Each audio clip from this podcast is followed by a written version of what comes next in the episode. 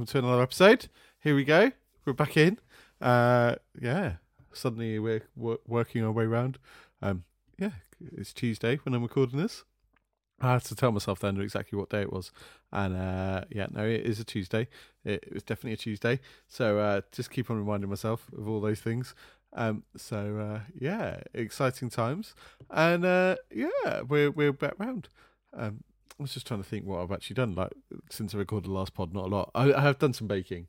Um, I gave in, and um, so I did manage to get some clotted cream because everyone. So, uh, if you ever went to the supermarket this weekend, because it was a long bank holiday, I think everyone was doing uh, street parties with clotted cream.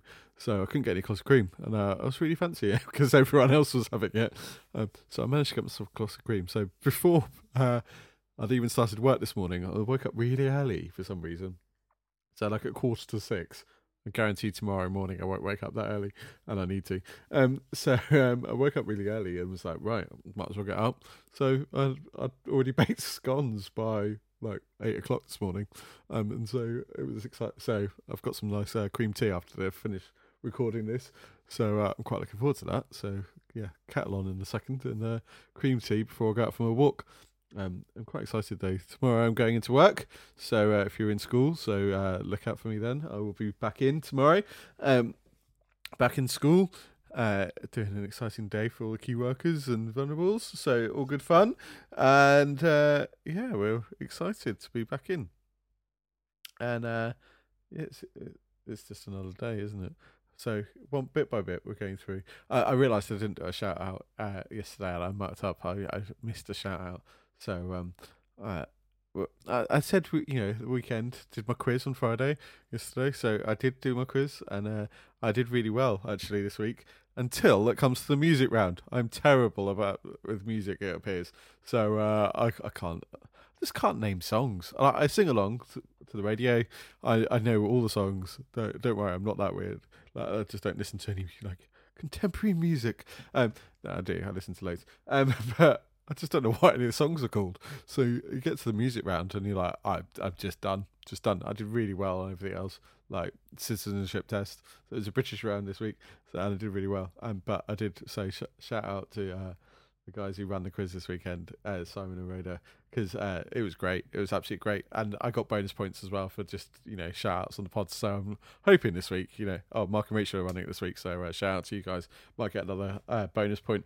Need every point I can get. Um, just I still haven't won. I Still haven't won. I'm normally I'm pretty good at pub quizzes, and uh, being by yourself is really hard work when you do a pub quiz, um, a Zoom oh a Zoom quiz. Um, and uh, yeah, still not won one yet. So I, I need to up my game. I've already started thinking of rounds of when I do win and I have to actually do the quiz. I've already started to think about some rounds. Um, apparently, uh, my bridges round, when I did the pub quiz last time and ran it, um, it was uh, has gone down in infamy um, because apparently it was so weird that we had a round on bridges, even though everyone did really well on it. So it mustn't have been that bad around, but it's just gone down. It's just one of those most random rounds I've ever think I've ever created for anyone. So if you ever want a bridge round, I've got a nice bridge round for anyone who's writing a quiz. and it's just it's actually really good. It works really well. Loads of people know loads about bridges, even though you don't think you know about bridges. Um, so yeah, there we go. I'm about to go out for a walk. It looks nice outside. So um, thankfully it's sunny still. Um, and uh, this will be the last one where I can only go out for once in a day. As of tomorrow, we can go out for twice. Ooh! Or, or more if you're really so inclined um, to do exercise more than that. Um, so, but I'm quite excited the fact that you can go out. Not that I probably will because I'll be busy all day, but uh, the fact that you can just just makes you feel like you've got a bit more control. So I'm looking forward to having a little bit more control over what you do in your day. I'll go for a walk in the morning. Just to, well, not tomorrow because I'm going to go to work and it'll just be like a normal day at work. But um, Thursday, I might go for a walk first thing in the morning and then come home and then go for another walk later on in the day.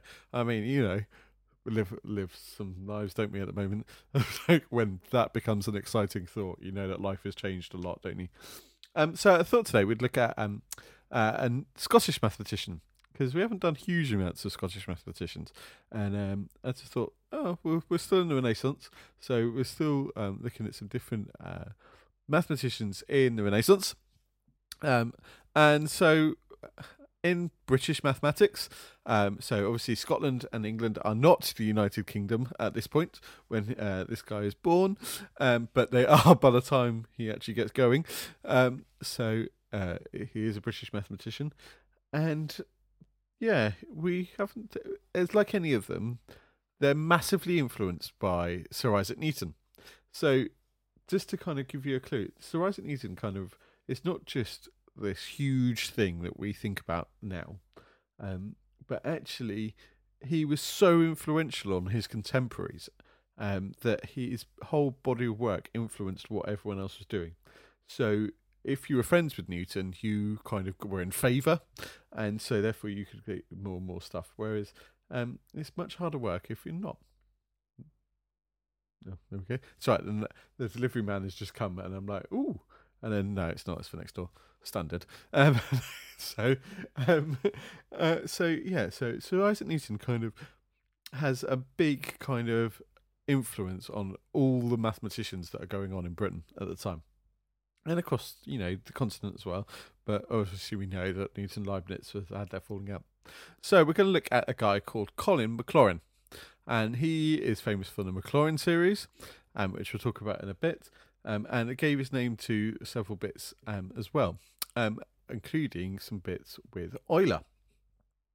Now, Maclaurin uh, was Scottish, so he um, was born in um, a place called Kilmodan, in which just really rural kind of place in Scotland in 1698, and yeah, his dad was a minister of a parish, um, and he kind of just went through his childhood a bit like that. Now, until his um, he started up um, some. Uh, his father had done some uh, correspondence with um, a metaphysician called uh, Jonathan Edwards, um, and so he'd been writing letters backwards and forwards. So there had been some kind of influence on learning, um, not just being his father being a parish minister, but there had been some kind of learning that had been going on in the whole household. Now, his father died um, when he was just six weeks old, though. So he kind of didn't really have that relationship with that. Um, but so he went to his early life uh, into where his um, mother had inherited some land. Um, and so they went to um, Dumbarton. Um, now, when he was nine years old, it gets a bit more tragic, yeah, I'm afraid. Um, his mother actually died as well, and so he moved in with his um, uncle called Daniel Maclaurin, who was a minister in uh, Loch Fyne. So a bit tragic so far, and but Colin was a gifted kind of student, and he'd been at school in Dumbarton, um, and he went to university to at uh, the University of Glasgow in 1709. Now you've just not clocked some dates yet, have you? I don't think everyone's. Yeah, lovely. He's gone to university in 1709. He was born in 17. Uh, sorry, in 1698. So he went to university at the age of 11 years old. Okay, one of about 400 students, um, and he went to a uh, university at 11. I mean, it's ridiculous, absolutely ridiculous, because that's not how we would work today. But the whole Sc- Scottish system at the time basically meant that schools and universities competed for the best pupils, and so they looked at how uh, you were to not uh, gaining a qualification at school and then going on to university. Actually, they were looking for the best students they could and how they could influence them. So he began to uh, go to Glasgow University at 11.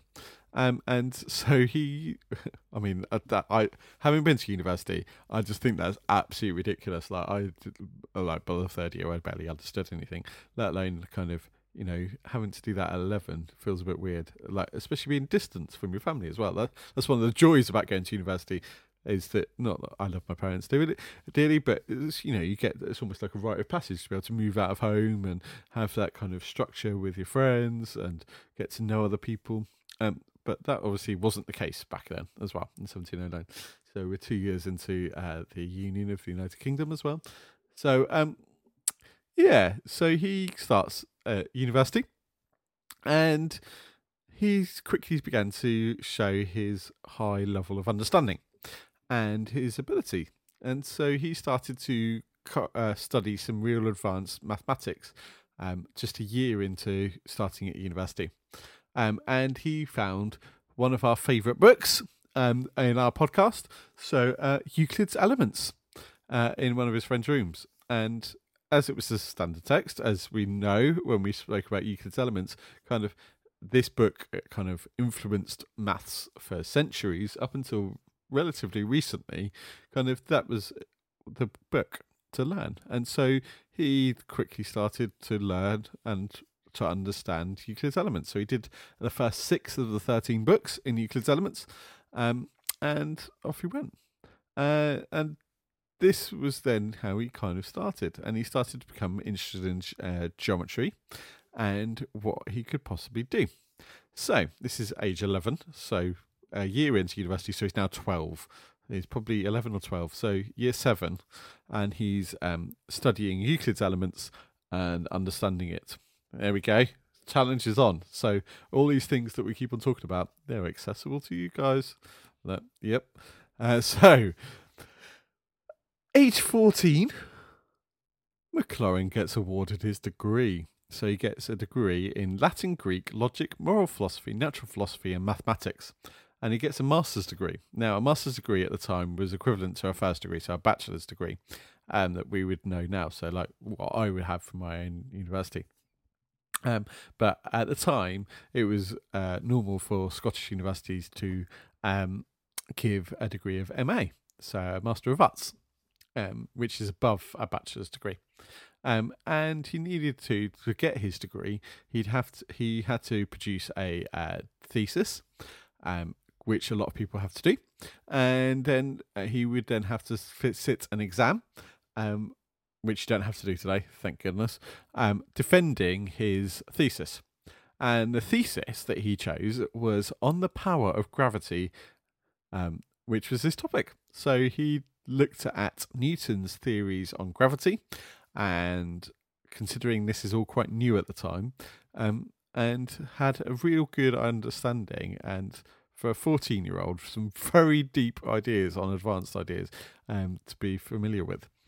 Um, so he graduated and, and he started another year um, studying divinity to start to go to be uh, to work within the church, so the Presbyterian Church in Scotland. Uh, he then fell out with that and decided that he didn't want to do that. Um, we kind of see these links of kind of common themes going through. Kind of a lot of kind of mathematicians start by studying uh, divinity at university as well. Um, as we're going through Euclid's Elements, Newton, and uh, studying uh, to be a minister, and uh, a lot of uh, children of ministers as well who become leading mathematicians. Um, so he kind of carried on living uh, and working, um, and he kind of started teaching. Another kind of idea that we're kind of spotting kind of links to as well. And so he would um, start to work as he went through. Um, until he uh, was appointed um, a professor of mathematics at Marischal College in the University of Aberdeen. Now, you know, we think of a professor being old, wise. Think, yeah, he was 19. So um, he had to sit 10 days of exams to find the best candidate. And he was the by far and away the most outstanding candidate. A 10 day interview. I mean, that's a blooming it. I mean, to sit an exam is ridiculous, but like to sit 10 days of exams um, for a job interview is, I well, blows my mind. Um, here we go. Um, and so he um, became and took his chair as the professor of mathematics at Marischal College and the University of Aberdeen. So, what did he get up to whilst he was in Aberdeen? So he kind of went took a couple of trips to London. Now, London, home of the caf- cafes, uh, the discussion places, and obviously he'd been a big fan of um, Newton and his ideas, and he'd written his um, thesis on it. So it was natural that really he um, would meet Newton whilst he was there. And part of that, though, was that he went to the Royal Society. So we've discussed the Royal Society before, this kind of great body in London who still exists today, who discussed uh, mathematical and scientific thinking. Um, so uh, only just really been formed, and he's elected a fellow of the Royal Society. So don't forget, he's, he's still quite young. He's probably in his twenties at this point.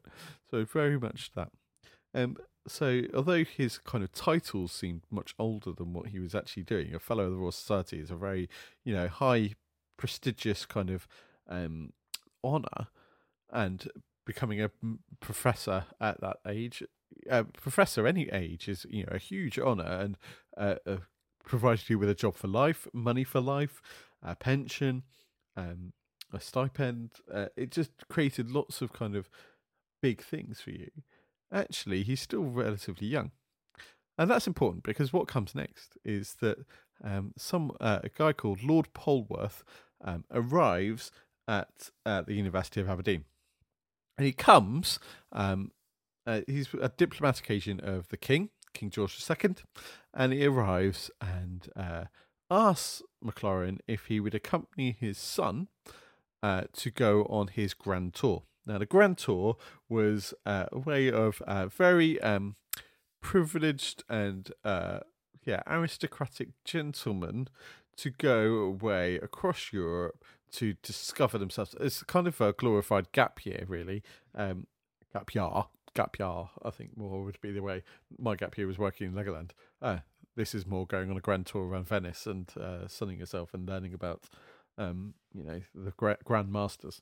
So what you would do is you would go and you would discover kind of Europe and the grand history, the classical civilizations. So you'd go to Greece, you'd go to Rome, you'd go to um, f- through France, and you would um, discover kind of lots of these things.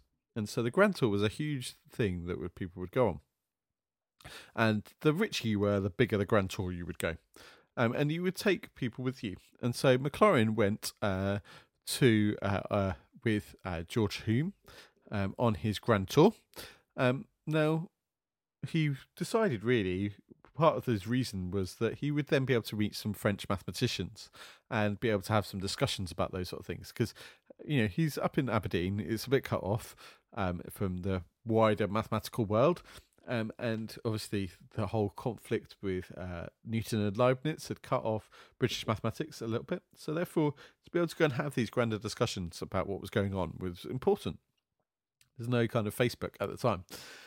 So he goes off on his grand tour. Apart from he forgets to tell his employers that he's going on a grand tour, and so they decide to sack him.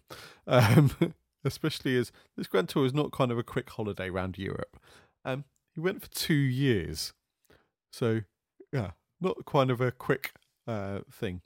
Um, it ends a bit tragically, though, because uh, the guy he's travelling with, Lord Polwarth's son, uh, George, uh, dies.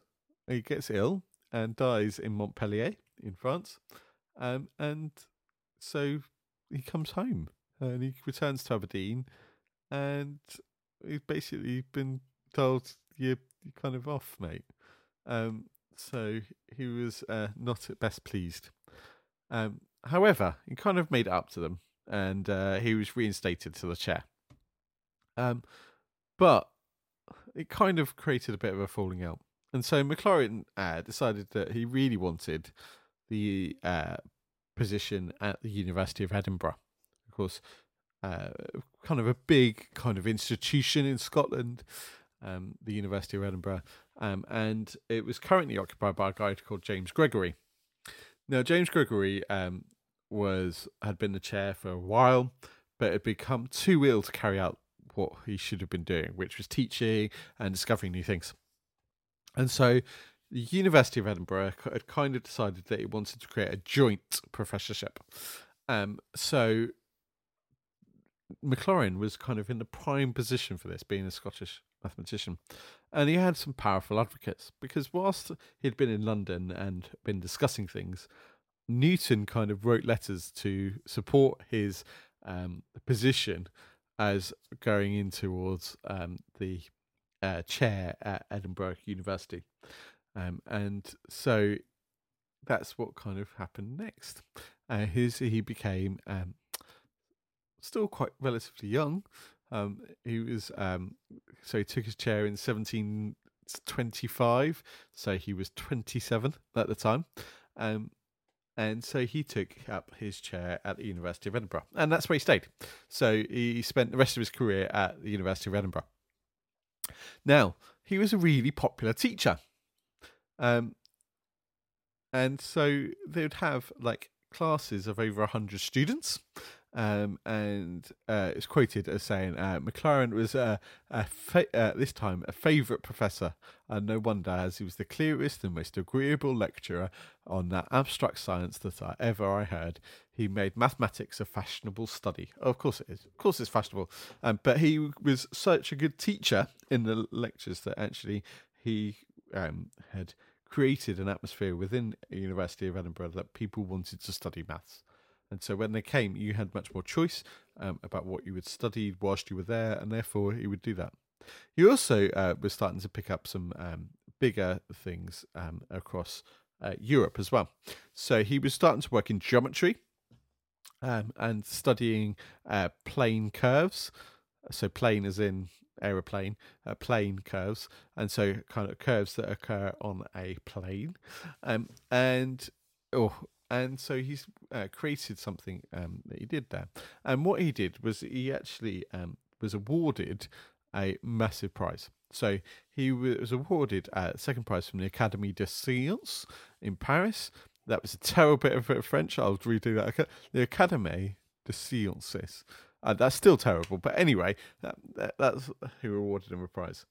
And um, he, what was it? He really did was he used um, Newton's theory of gravity to show that a smooth sphere covered by a sufficiently deep ocean under the tidal force of a single deforming body, i.e., a moon, is a prolate spheroid with a major axis directed towards the deforming body. In other words, the Earth, if it's got a big enough moon, uh, isn't a um, full sphere. So it's a bit squashed. Um, and he kind of proved that. And it was jointly awarded to Maclaurin, Euler, and Daniel Bernoulli. Now, Daniel Bernoulli is um, son of the Bernoullis. And so he was, um, these were the three big uh, hitters of the day. So Euler and Bernoulli, Daniel Bernoulli, were the two big uh, mathematicians of the day. And putting Maclaurin in with those kind of shows his kind of standing that it was starting to become. And what he worked on next was a bit two volume treatise um, uh, called the Treatise of Fluxions. And he kind of worked on Newton's methods of calculus and started to make it on a much bigger, uh, more rigorous foundation. Because most of what we had from Newton up to this point was really exciting and really new, but it didn't have deep foundations. It didn't have all the kind of uh, thinking that needed to prove its existence and what happens in certain circumstances, and things would not be fully done because of that. And so uh, Maclaurin then starts to be able to work on that on his treatise of fluxions. And what he did was he took a Taylor series, which is when you take a um, a function, and if you uh, um, if you studied functions so far, so say f of x, if you put a number in, say a, into that function, and say a substitution if you're doing it. Um, and then what you would do is you would then start to differentiate it using calculus, and you would get a better and better approximation to the function. So you could create a polynomial that would link to a function. So if you wanted to say, for example, sine x, uh, if you've been studying uh, trigonometry, um, then you could create a polynomial that would get a better and better approximation for sine x. Um, and that would be a process that you'd go through through calculus. Now, what Maclaurin did was he took it one step further. And so this is Maclaurin's uh, series. And so you add up all the things together. So you take uh, f of 0 and then you add on f dash of 0, so the first derivative of the function at 0, and multiply that by x and then you take the second derivative and multiply that by x squared and but then it starts to go a little bit wrong so you end up having to divide it um, by certain numbers as well um, but you end up with uh, series um, and look it up online it's uh, it's very beautiful. It looks very exciting, and it looks like really complicated when you look at it. But actually, the kind of the level of the kind of understanding of it is not actually that huge. It's only A level. Um, uh, and it goes on further, obviously, to that. Um, but it kind of meant that these sort of things put Newton's calculus on much better, more rigorous footing um, because of this. Um, because Newton's theories had all been kind of abstract at this point, not abstract, but had not had the deep thinking that had have needed, um, and didn't have that basis onto Greek mathematics that was important for mathematicians to accept. And the only way that you could actually move Newton's theories forward outside of what the specific bits that Newton had worked on was to uh, sort of expand it and make it sure it was a bit more sure footed. Um, so that's what he kind of did, and that's what he's most famous for. But he did also come up with um, some other things as well. So he worked on um, some actuarial science things as well. So on the insurance, because Edinburgh being a big financial centre, um, but he also um, worked with Euler on what's called the Euler Maclaurin summation formula. He worked on uh, ellipsoids. He worked on the fundamental theorem of calculus. Um, worked on how to find a maxima, how to find a minima. Um, so huge things that he actually worked on, and so that is Maclaurin. But what had been really exciting about Maclaurin was though that actually not everything was about what he did, um, and so um, during his lifetime. So one of the biggest things that he uh, was published was his treatise on algebra. Uh, it was published two years after he died.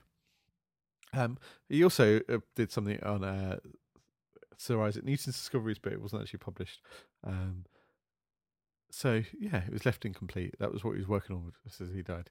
Um, so he did lots of amazing things, but his influence from such a young age, so kind of you know really really young, kind of going to university at age eleven and discovering all these things in his twenties and his thirties because he'd worked on it so early, kind of was really important actually. So there we go. There's Maclaurin. Um, so hopefully that's been interesting anyway. If not, just just think you could be doing some amazing things at university right now. I mean, let's be honest you can just go to university now from your home. This is what's going to end up happening at the moment by looks of it. So, uh, um, but there we go. So hopefully you enjoyed that. Um, that's it for today. Hope, uh, hopefully I'll be with you tomorrow. I'm going to do some research whilst I'm in school tomorrow. Um, uh, so yeah, I should be when I get home tomorrow night, uh, ready to do another podcast. Might see if I can get a little uh, guest on. Uh, so shout out, Mr. Goodlad. Hopefully see you tomorrow, um, and uh, hopefully we will be back. Um, keep well, stay well, and go well, and uh, see speak to you all soon. Bye bye.